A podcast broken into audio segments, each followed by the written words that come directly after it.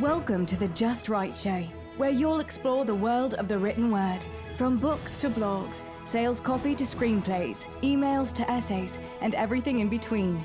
You'll discover the tips, tricks, and tactics the most successful writers in the world use every day. And now, here's your host, Travis Cody.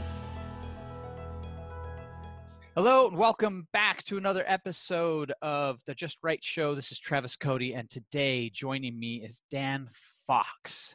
Dan has been an executive and entrepreneur for the last 46 years. And up until 1997, he built and ran a full service ad agency for 12 years while serving as the VP of Marketing, VP of Sales, and a CEO. Over the last 23 years, since 1997, Dan has been an executive coach to over 450 CEOs and about 5,000 VPs in the high tech field from all across America, Europe, and India. From 35 person startups to Fortune 500 companies, Dan has spent over 50,000 hours working face to face with people who, at their core, are just like you and me. Many of his clients have enjoyed mergers and acquisitions totaling billions of dollars, and several have even gone on to ring the bell at NASDAQ and went on to grow their stock price handsomely. Dan is a sought after keynote speaker who has addressed hundreds of groups, some of which include the Biamp Corporation, SanDisk Corporation, Calvin Klein in Amsterdam. He gave a TED Talk in England and high tech executives in Mumbai, India. His speaking engagements focus on building quality relationships and igniting human connection and how these leverage massive business success. Dan's also the author of a best selling book called Confessions from the Heart of an Executive Coach, which you can pick up on Amazon right now. The book is a study of leadership through the true stories of real CEOs and their struggles, failures, and victories in their pursuit of becoming great leaders. Dan, thank you so much for joining us today. Oh, thank you so much for having me, Travis. Now, I know a lot of people will wonder why am I bringing on a, someone who works with executives and how does that apply to our lives? But ultimately, when we're getting into leadership, uh, I feel that it's those principles that uh, allow anyone to be successful in just life in general, not necessarily managing a you know a corporation of a thousand people. Yeah, you're absolutely right. Success is a place that we come from. Yeah, pretend you're pointing at your heart right now. Success is a place that we come from. It's not a place that we get to, like a destination out there. So it's wrapped up in who we really are and how we show up in the world as a human being, either in our relationships or friendships or or work that enrolls people to want to follow us as a leader. So yeah, they're they're they're collapsed together beautifully. See, I've uh, I've, I've already got the title for your second book. Success is the place you come from, not the place you go to. Oh, there you yeah, go. See, we got to have all Thank those you. lessons there because that, like, hey, right. 20, 20 years of my life, I was fairly frustrated and miserable because, I- you know, like everyone, I said, when I get to that place, then. And you know, working in in Hollywood, I had this. It wasn't until after I left. Oddly, how how why is it these insights always come to us after we leave? But uh, I, you always have this assumption that people have this level of success and hollywood is like such the worst place for success because it doesn't matter what height you get to there's always something else to go. And so a good example of this is, is i do do stand-up comedy and i was an actor and i also wrote screenplays but in the acting world when you get into hollywood like you just want to try to get a job right? That's a, you just and, and usually you'll start out as an extra and then uh, you, as an extra you're trying to get your screen actors guild card because that allows you to get the bigger jobs and, and then once you get that you you want to be just get a day part i just get a day player i just want let me get a commercial or two and then you start getting commercials and you're making a hundred thousand a year but you're like man but i really want to get some guest spots on tv and so then you start Right. getting guest spots and you're like man how come i can't get a co-star if I, if I could be the co-star then and then you get a, you become a co-star of a show and eventually going well I'm just as good as the guy who's the lead. How come I can't be the lead? And then you become the lead, and you're like, but I want to be the, the guy of the number one show. Now here here's where it's fascinating to me. You have like Third Rock from the Sun, not not Third Rock from the Sun. Um, oh shoot, it's the number one show forever. It's, uh, Sheldon. What's the show that has Sheldon on it? Why am I blanking out on this? Uh, it's all right. Um, oh gosh, my listeners are like, how could you work at Hollywood and not know the number one show? so anyway, you have the number one show, and and at the peak, these guys were making a million dollars an episode, which means they were making a million dollars per week. and I saw an interview, and one of the guys was like, "Yeah, man, I really just want to break into movies. I like, I just can't get into movies." And I'm like, "Oh my gosh, Yeah. the guy's making a million dollars per week, and he still hasn't felt like he's arrived. There's still somewhere else to like be." Yeah. Now here is yeah. here's the rub. The biggest criticism for the some of the biggest people, uh, actors on the planet, uh, and the guys that are getting you know twenty million dollars a movie, uh, a lot of other actors will be like, I, I hate watching their films because they're just they just play the same person in every movie. They're basically just playing a version of themselves. Right. And I thought about that, and I was like, isn't that interesting? You have all these people trying to be something that they're not desperately because they want to be an actor. But the Right. guys that are at the very tippity top of the pile that are getting 20 million a year, they're just playing the best version of themselves. Yep. Yep. So that was a bit of a tangent to your answer, but I like I'm Yeah. passionate about this fact of like I, I you know I spent 20 years in a thing where no matter what success you have, it you, it never feels like you're there. And so this idea Right. of of coming from success versus going to success is is is great. Yes, yeah. There's a story about uh, uh, they asked the rich man, the incredibly rich man. They said, "How much money did it take before you found, you know, you were enough, you were happy, or whatever?" He said, "Oh, that's an easy answer. The answer is just a little more. Uh, when we when we look for our happiness, fulfillment, satisfaction, passion, adventure in life from some external circumstance, from some some external event or pay or whatever like that, we'll never get there. Happiness is an inside job, also."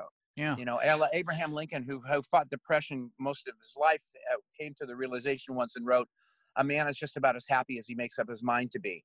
So we get to unwire ourselves from being attached to the outcome to be happy, and just be happy right here, right now. And there's a lot to how to do that: being mindful in the present moment, having a grateful, take, ha, the the practice of gratefulness, some different things like that. Yeah, So I'm working on uh, my next book, and the title of the of it is called Perspective, and the subtitle most likely will be how uh, mainstream and social media has turned opinion into the de facto de facto ruler over tru- truth and logic.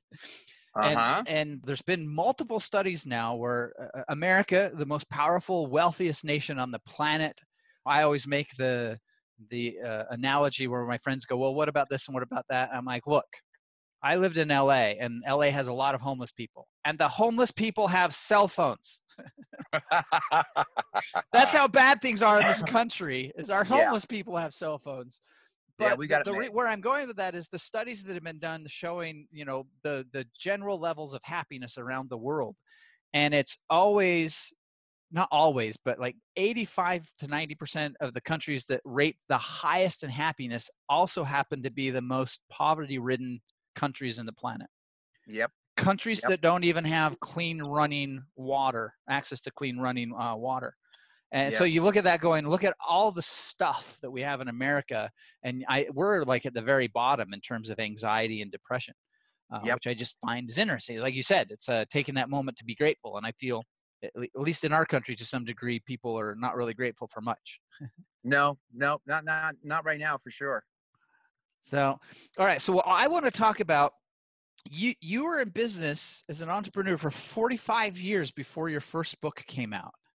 Yeah. So I want to talk about uh, how long did you think about writing a book? When when did you know it was time? And, and what was sort of the spark that finally made you go, okay, like enough's enough. I really got to get this thing done. I probably had a desire to write a book, you know, when I was 25 or 30, but then the considerations that came into my unenlightened mind at the time was, you know, who's going to read this? I don't have enough experience. Who am I? Who do I think, you know, who do I think I am? Um, and I've, I've, I've held that, that someday I'll write a book. Someday I want to write a book. I, I really want to write a book and someday I will. When I feel like intellectually I've leveraged enough success to where it's uh, justified that I can write a book. And that was, uh, that was a lie, but that's what I did. And so I probably thought about uh, uh, writing the book for sure, like getting it out or whatever, for five years. Seriously, um, I, I wrote the first uh, manuscript draft and got done with it, and uh, I got it all on paper. Yeah, I got it all out, got it all on paper, and I began to look at, you know, well, I, I'd like to get an uh, editor, and I come from an old school called, you know, if you're really an author, then what you have is a publisher who who not only publishes the book but pays you a royalty, signs a contract, does marketing for you, all that kind of stuff. And you need an agent in order to get a publisher. and in order to get an agent they want to know whether you've published a book or not because you know everybody wants to write a book and so it was a the chicken or the egg which one comes first the agent or the publisher kind of a deal so i held off for a lot of years as a result of that and i finally be, caught up to speed with the new the new era in writing and my uh, people i talked to and in fact my last my great editor um, she said, you know what? Even people who are really, really successful authors right now are self publishing. Take that stigma that you have about self publishing away because do you want to earn $7 royalty on every book you sell, or do you want to have a publisher and earn 90 cents? On every book you sell. And oh, by the way, you realize the consolidation in the publishing industry has been rapid, and uh, therefore they're not going to market your book for you. They're not yep. going to put you on the road. They're not going to put you in a store for signing. They're not going to promote you. They don't have the money to do that anymore. So you might as well self-publish. And so I finally, okay, fine, then I'll go ahead and I'll, I'll write it. But the first draft that I wrote, um, I, it's actually shelved. I, have got it shelved.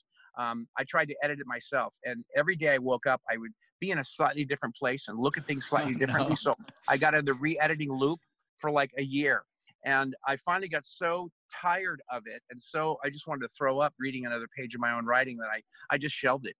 Uh, and about a year, two years later, um, I got the idea. It was told to me, experts that said, you cannot edit your own work. You have to have an editor with perspective to be able to, to edit your work for you. And so um, I got a first editor and a lovely person, but was more a syntax, punctuation, sentence structure kind of an editor. And what I really needed was a content editor, someone who would say, Oh, looking at the landscape of the message, this has to be rewritten. This chapter needs to go completely. And we need to put a new chapter in over here. And oh, by the way, I want more stories and less philosophical academic detail here. so the structure of it. And and when I when I landed on um, my my editor, Sandra Wendel out of uh, Nebraska, she's excellent um, I I took the the the I wrote it in about eight months, and I edited it with her and was finished in about three months. Wow, um, fantastic! So, yeah, yeah.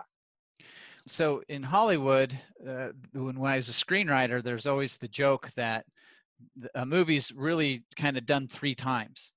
So as a screenwriter, I have this vision in my mind and I write the screenplay, and that's version one and then it gets handed off to a director and the director has his own vision and and most screenwriters will tell you if they're on set that the movie that was filmed is not the movie that they wrote yeah and then from that point it is given to an editor and most directors will tell you that the editor came up with an entirely different version than what uh, they uh-huh. had in mind when they were filming and it's a lot yep. of times when you bring in an editor yeah it's a, it's the same way and there's nothing wrong with that process because when you bring in creative people it, I, I, to me i think it brings a spark uh, because they're able to see things that you necessarily might not see.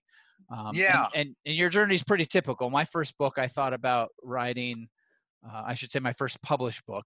Uh, I thought thought about it for almost ten years before I actually sat down to write it, and then it took me about two years to actually. When I say two years, it was probably a month of like solid forty-hour work weeks writing, but it was two-hour writing spurts spread over two years. right. Right. Yeah. Exactly. Yep. So, yep. well, I'm glad that you're they convinced you to self-publish. Uh, I have been both self-published and had a publishing deal, and uh, yeah, they're really. I, I spent the same amount of money marketing and did the same amount of work marketing both books. And, and yes, yeah. the difference was uh, with my publisher, I actually only got 40 cents per book. And with my, when I self-publish, I'm, I'm able to get, yeah, so over seven, uh, more yeah. if you, depending on the strategy that you want to use. So, yeah, yeah, exactly. Yeah, it's it makes a huge difference, and I I realize you can't. And the other thing that was interesting for me was um, I've heard this from like 20 different people who I highly respect as authors or whatever, and they they all say the same thing. And forgive me, forgive the language, but everybody writes a first shitty draft. And yep. so yeah, so just don't don't look at it and say, okay, I wrote the book, I'm done, it's good because you know it's not good. And an editor can help point out the structural changes that need to occur to make it into a great book. Um, I was in Orlando, Florida, probably a year, two years ago, uh, at a convention, and, and Todd Komarnicki, who wrote the screenplay for Sully, Sully Sullenberger, the guy yep. who landed the plane on the Hudson River. And I asked him, I said, uh, we were talking about the editing process or whatever, and I told him my, my travails about that. And he said, You have to have an editor. I said, How many times did you rewrite Sully, the screenplay? And he said, Just over 30 times. Yeah. It's a the the the writing of it, getting it down on paper is what you have to do. Writers write, period. Yep. And I th- I agree with you. You know, two or three four hour spurt, and then you know you're done, and then maybe you're dry for a couple days. You have to put it away, set it down, and then all of a sudden the inspiration comes and go back at it again. But um, th- the idea is the editing process is just very painful uh, because I might be personally attached to something, and my editor is saying this doesn't make sense. Let me point out why it doesn't connect, it doesn't flow. It is. It seems like it's out of place here with regard to that, and I get to go. Okay, you know what? I'm gonna. I, I, I hired an editor. Uh, I bought a dog, and why have I decided to stand in the yard and bark myself? So yeah, you're, you're right. Okay, I am cool. so going to use that for an email. Why stand in the, in the yard and bark yourself? Yeah, that's, that's great after you bought a guard dog. Yeah. Yeah. Well, you know, so Ernest Hemingway, uh, uh, widely considered one of the greatest writing minds of all time. Like, he had that yeah. quote: "First draft of anything is shit." Because someone's like, "How yeah. do you do all this stuff?" And yeah. and incidentally, even he, when he wrote, he got up in early morning and he he would start writing around 6 a.m. before anyone was up, and he would work until uh, 10 or 12 and yep. then that's it. He was out. Yep. Uh, he was done. And then the rest of the time he was hunting or fishing or drinking, fighting. Yeah, yeah. so yeah, my favorite uh book of Ernest Hemingway was uh, "The Sun Also Rises," mm. uh, about the running of the bulls. That was yep. my favorite. He he wrote so descriptively, you could actually see yourself there when you're reading. It's like oh. page turning. I love it. Yeah. So yeah, and that yeah. is that is totally the case. So in, in in screenwriting, they have a phrase called "kill your darlings."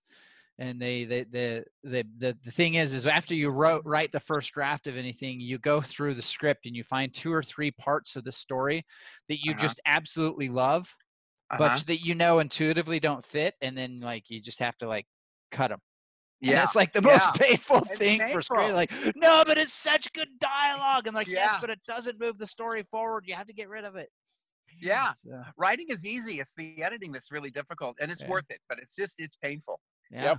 Yeah. Well, cool.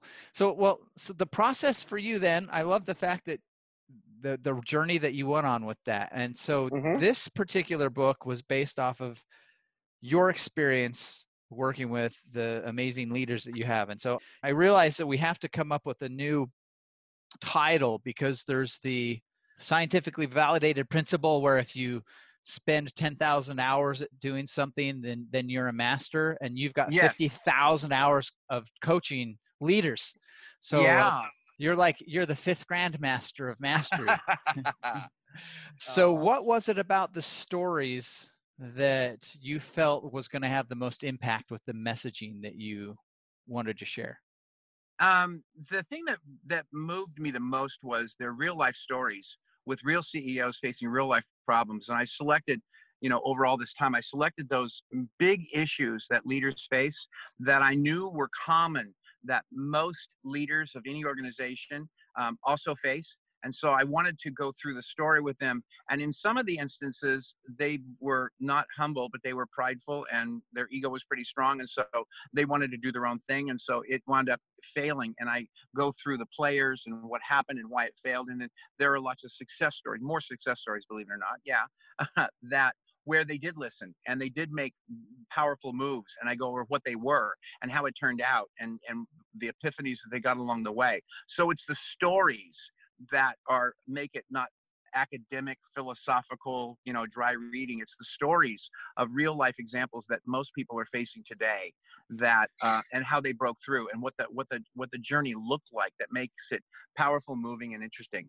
So well yeah and then you know we can talk about theory all day long but until you actually show how the theory was applied in a real world scenario you know sometimes it makes it because for someone like me you know i run a small business and so you know while i can put ceo on my business card like i, I you know i know that i'm not like quote a player in terms of oh i have a billion dollar corporation with a thousand employees sort of thing and so i know that for me like i look at the book and go yeah but can i is there will i actually be able to relate to someone who has that much responsibility?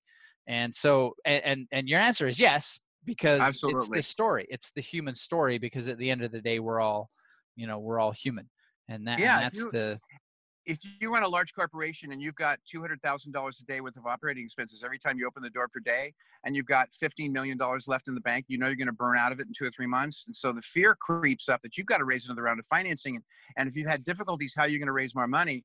It's the same exact place of cash flow is the number one problem for small businesses. Somebody who has a small business with three employees and they've got $5,000 in the bank and they need to raise money or they need to come up with something in the next three months, it's still three months before you, you uh, business wise die. Yeah. So it's the same exact fear. It doesn't matter the size. Yeah, that was the biggest sort of wake up call for me when I got into the marketing world. Was uh, you know I ended up consulting and working with some of these guys that would be legitimately considered gurus, like the top of the top. They were the right. the guys that the experts called, and they have the big houses and the fancy cars and the really incredible lifestyles. But behind the scenes, I realized quickly that when you have a staff of 30 or 40 people, that it's really easy, even if you're making millions upon millions of dollars, it's really easy to be in a paycheck to paycheck scenario, just like somebody who's only making 60,000 a year. Absolutely. And, and that was Same a really big wake up call for me because in my mind, again, my version of uh, success when i get to success you know success looks like five million dollars a year and when i get to that point oh that's amazing and then I, I saw people who were way beyond that and it was like they were still living paycheck to paycheck. Oh yeah. And, yeah. and in some ways i felt like the pressure was more because for me i'm like well if i'm if i'm making 60000 a year and i lose my job that's fairly easy for me to go and replace. Right. The, the clients that i'm working with that were they had a payroll of 600000 a month Yeah. You lose you lose your business. Like that's a little harder to read. That that's a little harder to recoup. And yeah, uh, you so, have the responsibility for the welfare of the the 300 employees or the 2,000 employees that you've got. So the impact, your leadership has an impact on lots of lives, not just yours. Yeah. So are at in the book are there two or three stories that are your favorites, and if so, why? Uh, of yeah, there's a lot. Um, one of them is uh, uh, uh, a man I put in there who I've been coaching now for about two years. And the first time I met him, we sat down and I said, "I want you to get in touch with your personal passion. What would you? Why are you here? What do you want? To, what do you want to accomplish? What would be worthwhile? What would give you goosebumps? What would make the hair in the back of your neck stand up? Give you excitement, stir your soul. You know, give you butterflies." And he said, "Oh, I don't know. I, I really haven't thought about it." And 99.9% of my clients have all said the same thing. I don't know. I really haven't thought about it because boy, there's a whole bunch here. But if I dare think about and dream about what I really would like to have and I fall in love with it, my passion will grow. When my passion grows, I become attached to having to accomplish it. And if I don't, then uh, I'm going to be hurt, disappointed, and wounded, and it's going to be painful. So let's just see how it turns out. Well, just see how it turns out isn't leadership. Leadership, where there is no vision, the people perish. We need to provide a vision that you authentically are excited about in order to enroll people to want to follow you. So after a few minutes, he finally got to, well, I'd like to move to Connecticut and uh, I'd like to get a second home in Connecticut on the beach because that's where I grew up. And I said, "Oh, great! Tell me about the house. Let's let's paint a visual image around it as opposed to it just being a uh, a factual statement. And he said, well, I, what do you mean? I go, well, do you see yourself on the beach with your, with your significant other looking back at the house? Is it yellow with white trim? Or do you see yourself on the, uh, with a glass of wine on the porch in the back, looking at the sunrise, you know, over the Atlantic in the morning, you know, describe it to me. And he's like, I don't know. I'm, I'm kind of stuck. And I go, stuck? He goes, yeah. I said, tell me where the stuck feeling is. Is it in your chest, in your stomach, or where? And he goes, it's in my throat. I just feel stuck, like I can't. And I said, okay, tell me about the lump in the throat. What's going on with that? And and he thought for a minute and started to tear up and he said, it's grandma. I said, okay, great. Tell me about grandma. Tell me all about her. He said, well, I was six years old and she just loved me to death. And I just loved her like crazy. We were so close. We talked all the time on the phone, saw her as often as we could. One Sunday during my call, I gave her a, I'm a six year old. I told her a six year old joke and she laughed and then she started to cough. And I said, okay. He goes, and three days later at the funeral, I found out that she got off the phone from coughing, went and sat down on the couch and had a massive heart attack and died. And I said, oh, and now he's crying. And he got in touch with what, you know, that experience was like. And now he's bawling hands, his, his head is in his hands. He's, you know, head down and he's crying. And I just was with him. I was perfect. It was lovely. And I just sat there with him, put my hand on top of his hand, and I said, This is perfect. Keep going. This is perfect. Then keep going, not talking, keep going, experiencing what's going on. And he cried. And then he finally got done. And I said, So how long you you blame yourself for killing grandma? Started crying again. I said, I don't know about you, but I've got it wired that there's an appointment uh, called death. It's appointed unto man wants to die, and and uh, and I don't get to set that appointment. I don't know when it's going to occur. It's set by you know by God, someone else, and uh, so uh, you had nothing to do with her passing that day. When are you going to forgive yourself for something you did not do? and he's listening and i said i want you to take and tell your brain by making a decision and i want you to actually inside your head voice that i forgive myself for that because it's not my fault i didn't do it and he did and i said do you do you have a god of your understanding he goes oh yeah yeah i said great well then talk to him and ask him to heal that wound go ahead do it now privately and so we got done and he wiped his tears away and he started smiling he goes man I, I every now and then, off and on, I've seen a counselor for 40 years and no one's ever discovered that. How did you do that? And I said, I didn't. I'm not that good. I just ask questions and you tell me something and I probe there and I probe there and I probe there to where you get to the bottom of what's really going on. He said, It feels like a 10,000 pound weight off my shoulders. Wow, that's great. In three months, he was promoted to VP. You know, so um, it's that's one of the stories about getting in touch with our old emotional baggage and wounds of the past, what we stuff, because we're all been betrayed. We've all been hurt. We've all been, you know, wounded. And to get in touch with that and to uncover it and bring it out in the light and to clean it up uh, so it doesn't drive your show anymore um, is really, really beautiful to watch. It's really, really great. Most of us just stuff you know we don't know how to when we're 10 12 14 years old we don't have the coping skills to handle pain disappointment wounds and so we we just stuff it we just stuff it. The, most people don't realize when you stuff an emotion like pain you also automatically stuff all other emotions like passion excitement and adventure. So a lot of people are walking around like robots going through the day just you know doing the right doing the next thing but don't feel highs don't feel lows they're insulated and the ego says that's good that's good. Yeah you, you you'll give up the the highs because you don't have the lows now Mm. Wow. Well, I have to say that's when you think of someone who's working with executive coaches, that's usually not the, the type of uh, coaching you're expecting. But, no, uh, not at all. Not at all. I do I do emotional quotient coaching. I don't do intellectual or academic or you know analytical coaching because they already know everything they need to know to do their job. It's about who they are inside, um, their emotions, which drive their leadership and which prevents them from being happy and peaceful and contented and you know living a life worth living. Well, I think you said something really important, which is, uh, you know, the, the importance of having a vision. Maxwell Maltz, you're probably familiar with him. He wrote a book oh, Psycho-Cybernetics. Psycho-Cybernetics. I, I, think he's kind of credited with being the guy who sort of really launched the whole sort of personal development industry. And that's his whole thing is like people don't have visions. And I, I look at obviously my own life and realized that like, oh, wow, like, yeah, there's, there's been like when I went to Hollywood, uh, not to keep bringing back that up, but it's such a big part of my life. But I went out there with hopes and dreams, and someone once asked me after I'd been in Hollywood for about five, six years, what what it was like, and and I said, it's like being a gladiator.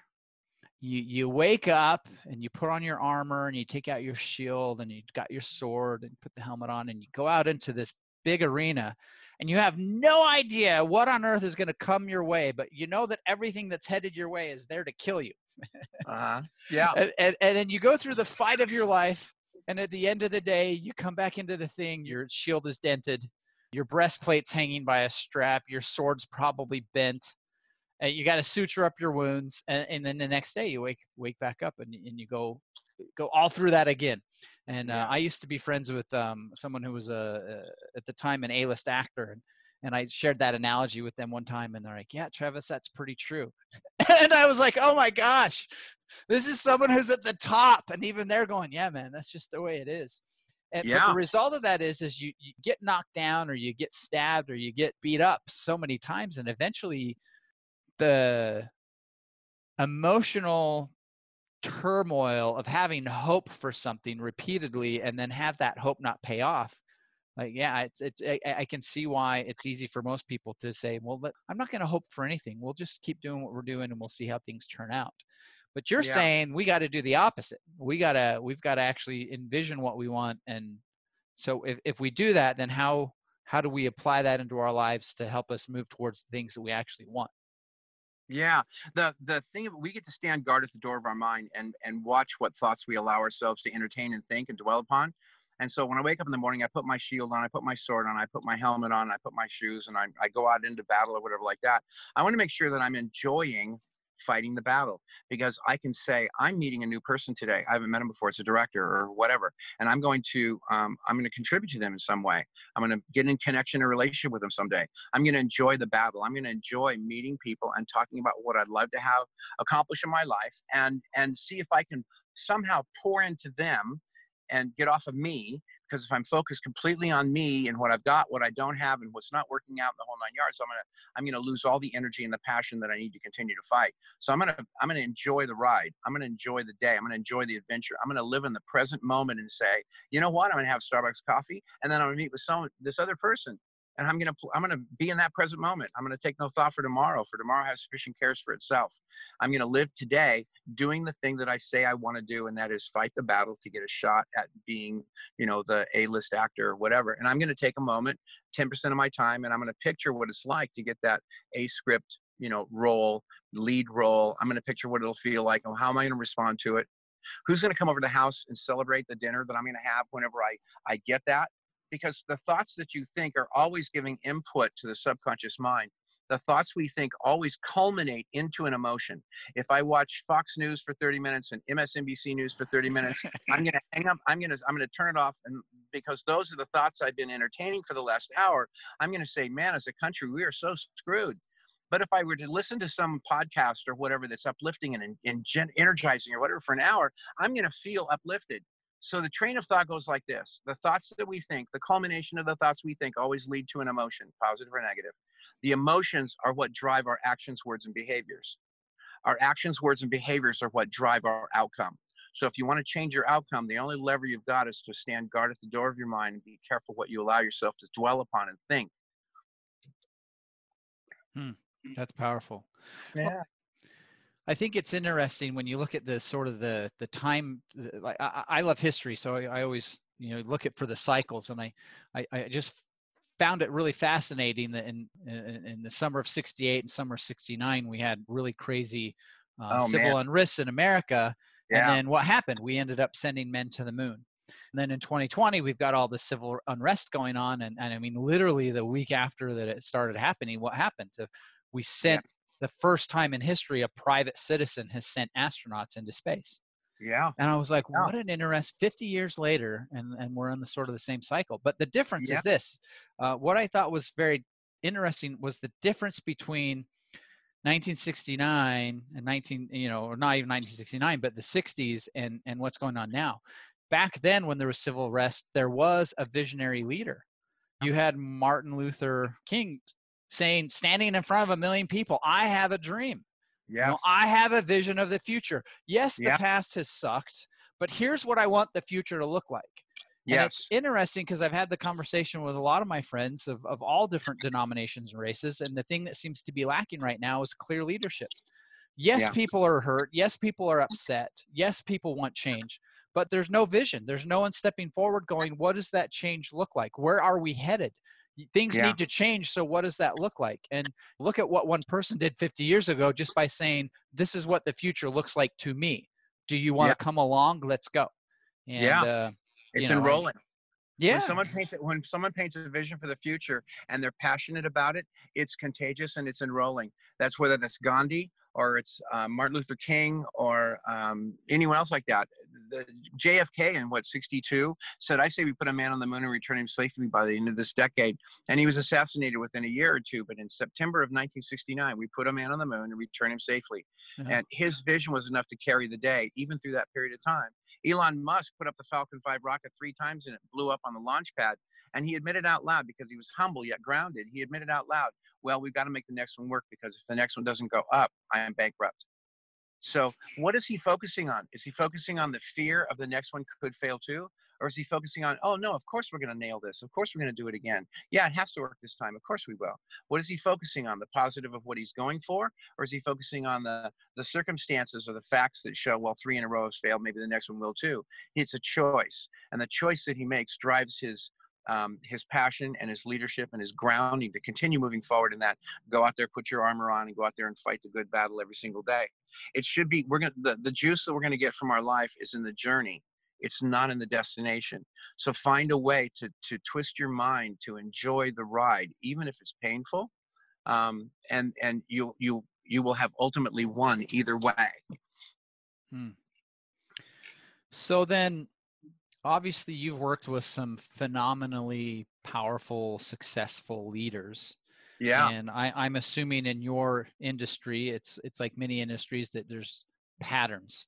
So are there three or five two things or three things or five things that 80% of the most effective leaders all sort of have in common? And if so what are those? Oh man. Yeah that's that's that's pretty easy. The first one is prof- it's a paramount it's the um, the Everest of all of these principles. It's the most important one, and that is super heightened levels of personal passion. They have discovered a way to, to ignite, to create inside of them a personal passion for what they want to accomplish, which is larger than life. I've coached CEOs who once worked for, directly worked for Steve Jobs of Apple, Bill Gates of Microsoft, Larry Ellison of Oracle, and uh, Michael Dell of Dell Computer. And I ask my clients when I meet with them, hey, look back on, you know, Steve Jobs, Larry Ellison, Michael Dell, you know, um, uh, Larry Ellison, these four guys. Tell me what they were like because they're great leaders. You worked directly for them. What were they like? And specifically, what was their level of passion on a scale of one to 10? And without hesitation, every single one of those guys came back and answered, oh, an 11 or 12. And I said, I gave you a scale of one to 10 and you report 11 or 12. And they go, yeah, they bend the needle. We describe them as maniacs on a mission. They're zealots. They're sold out. They're all in, whatever it takes. And so I began to study for like, you know, 10 years. What is the, the correlation of massive success to super heightened levels of personal passion? And it became pretty clear to me that a couple of things. One of them is that if your desire to succeed is strong enough, failure cannot overtake you and I'm robbing that line from a book by Og Mandino called The Greatest Salesman in the World, which really doesn't have a lot to do with sales at all, but it's a great little book written years ago, still in print. Um, uh, so the their heightened levels of personal passion leverages them to a place to where a switch inside their decision making mind flips and they go i am now a commitment to, to accomplishing this like not hopefully want to wish to try i'm all in i'm a commitment to it I'm going to climb to the top of the mountain and plant the flag or look for my body on the side of the hill, but I'm not coming back down having not accomplished my dream.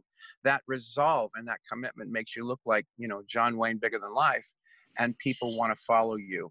They get enrolled with the contagion of your passion and they become passionate through you. And they're willing to cross five miles of hot coals to follow you anywhere to, to help you accomplish your dreams. That's the first thing the second then that's the biggest like by far 90 90% of the successes dependent upon that one principle. The second principle that i find is really uh, common and really really important in, in tremendously great leaders that i've worked with is um, um, a love for their people like I want to be in relationship with my people. This is not an individual who's a pawn on my chessboard I get to move around because that'll disempower them and they'll check out. No creativity will occur, no hard work will occur, no alignment will occur. I love my people. I love them. like I'm not always going to do, you know, often I'm not going to do what they want me to do, but I'm going to I'm going to inquire, how are you doing? How can I show up as a leader to be a better leader for you? Not you have to match me because I'm the leader. I get to match you because I'm responsible for your success the the they truly love the individuals that they work with um, beyond business, and people get it right away. The and the third thing that I find is really really important is humility. Uh, as Socrates said, the more I know, the more I know I know nothing. For them to be humble enough to say, I'm I'm losing. I've been here six years. I'm losing perspective. I've become narrowly focused in my belief system, and I need to become open to seeing things in a new light, seeing things differently. I need to be humble, not prideful. And that humility is really, really critical uh, in not only building relationships, but also being open to taking a left turn when you don't see it coming and and switch the direction or the strategy to where you actually can win so those are the, the top of mind three most important principles that i've found present in massively successful leaders Well, those those are pretty powerful. And so, what? So, on the reverse of that, what are the two or three things that you've noticed that will be roadblocks for I'm assuming, like you were saying, all leaders kind of share same thing. So is there something that 80 or 90 percent of the leaders you work with that, that is a blind spot or is something that seems to be a cha- challenge for most of them so you mentioned one earlier which is the uh the, the the vision for what makes them passionate is there anything right else? right um so is the question what is what is common that stands in the way of them succeeding yes yeah Or- yeah okay yeah how do they how So do they what are some common ways that they get in their own their own own way of success uh, pride. They finally they finally achieved the role of being a CEO. They went out and they've raised venture capital of $35 million. They can build out their team. They become somewhat full of themselves. And so they start drinking their own Kool-Aid. They start buying the fact that they're the leader and everyone's going to do it my way. Hell or high water, we're going to do it my way. And I know I'm right. And they've forgotten that they had a choice to choose between winning as a company or being right about what they deeply believe. And they've chosen to, I'm right about, I'm right about my opinion and and uh, regardless what data or facts you point in my direction or whatever, we're still going to do it my way. It's going to become a test of wills between me and you, and I'm the CEO, and so we're going to do it my way. So pride's probably the number one thing that crops up to people who achieve initial success. Um, and stands in the way of them enrolling a team. Winning in a company is a team effort. It's not an individual accomplishment. Um, just like any other, you know, sporting activity like football or soccer or whatever, it's a team event. Um, and so we need to enroll everybody on the team to make that happen. The other, the the the big one, of course, is the fact that they have uh, accomplished, uh, you know, raising money and building a company out, and um, they're because of their fear of now I've got something big to lose, and now it's public. If I go under, it's a public embarrassment on me. My fear tends to get larger, and when my fear gets larger, I tend to play safer. I don't play bold. I don't play creative. I play safe the idea that they get is subconsciously all this is subconscious is just don't blow it just don't mess it up and so they go through the day without passion without a vision and they just wait to see how things are going to turn out. And they they look to their teams to to be inspired without them to hey i'm the ceo you guys build this company out. I just lead you to do that and it doesn't work that way uh, so many of them do not have in any in any way a clear and distinct vision of what they want to accomplish. They they say well i just want to be really successful of course someday mm, you know maybe do an ipo well if if we don't have a target on the wall or a goal on the wall um, that we're that we're shooting for it's it's not fun to play. How how fun travis would it be for you and i to go to a bar which opened up just for us tonight and we throw darts. And you discover after the first 10 minutes that this place doesn't have a dartboard it's just a blank wall and we're throwing darts. Well it doesn't take but about five minutes for you to say this isn't very fun. When i hang a dart board on the wall it all of a sudden becomes fun because now we're shooting for something. So you got to have a vision of what you'd like to accomplish and, and please don't make it realistic don't make it reasonable. Um, elon musk a, a beautiful example said you know i say one day we're going to go out to nasa we're going to steal the six um, six billion dollar contract from nasa to supply the international space station. And oh by the way we're not a automobile manufacturer but we're going to break in and we're going to take that contract from nasa. You know that's an that's not a very realistic goal and yet he did it. Um, it wasn't a realistic goal for martin luther king to say i have a dream one day my children to be judged by the content of their character not by the color of their skin. I have a dream. And he's just a pastor. He's not a senator a congressman a judge a city councilman or nothing he's just a pastor of a church but he's coming from love and he's articulating his vision and it enrolled the nation to finally bring civil rights about to the extent that it did. Federal legislation called Reconstruction in 1865 or 68 couldn't accomplish that. But here's a pastor articulating a passionate vision that he's got that enroll people to actually create change. So you have to be full of passion with a clear vision of what you want to accomplish in order to enroll people to be bigger than life and bold and creative and actually um, help make that happen. So, if someone's trying to go about this on their own and they realize, I think uh, that they've fallen in this trap of like, let me just get through my day and we'll see things have gone, and may- maybe they answer the question, "What's your vision?" or "What make you passionate about?" and they say, "I don't know. I haven't given it much thought." Where would you recommend someone starts if they're in that space? Um, it's difficult to remember the words confessions from the heart of an executive coach. I would recommend that they go to Amazon and in the search box type in Dan Foxx, F O X X. And the top item that's going to come up is my book. And in there, it goes through exactly how to go about seeing, realizing, honestly admitting that, seeing what stands in the way, and how to rekindle, ignite, and rekindle your own personal passion on your own forever without me. Um, and it's not about the money. It's not about the book sales. It's about I. It's really articulated very clearly to the masses that this is exactly how to get back that that vision and that passion for yourself to where it's actually authentic for you and i go through the step by step process of what to do and how to do it to have a life that's worth living um, if you're really crazy and you really want to you know look at relationships and connection or whatever you can go to youtube and type in the same thing dan foxx f-o-x-x and you can see the 18 minute ted talk that i gave in chelmsford england which goes over the keys to human uh, relationships the keys to human connection. It's all about relationship. It's all about relationship whether it's a customer a significant other a prospect a team member, a direct report, your boss. It's all about relationships. If we get really good at that, everything starts turning our way. That's amazing. All right. And so if they also want to now you have do you have a blog on your website or is just getting the book or checking out YouTube the best? So I think it's Unlock Your Leadership. Is that your website? Yeah, that's it. www.unlockyourleadership.com. All right. Yeah. Well, Dan, this has been fantastic. Oh. I've gotten, a, I, I think, a page and a half of notes here from things I got to go start uh, start implementing. So, thank you so much for your time. Uh, thank you so much for inviting me. It's been an honor to to get a chance to be on your show. Hey, it's Travis Cody. Thanks for listening to the Just Right Show, and I want to make sure you're plugged into everything we've got going on. Go to traviscody.com forward slash show and join the email list so you can get notified when new episodes come out. Plus, you can find links to the transcripts of every episode we've done in the past. You can also grab a free copy of my best selling books that share even more details on how you can uplevel your own writing skills. Finally, if you enjoyed the show, I'd consider it a personal favor if you'll leave me a review on iTunes and Spotify. Thanks for listening, and I'll see you on the next episode.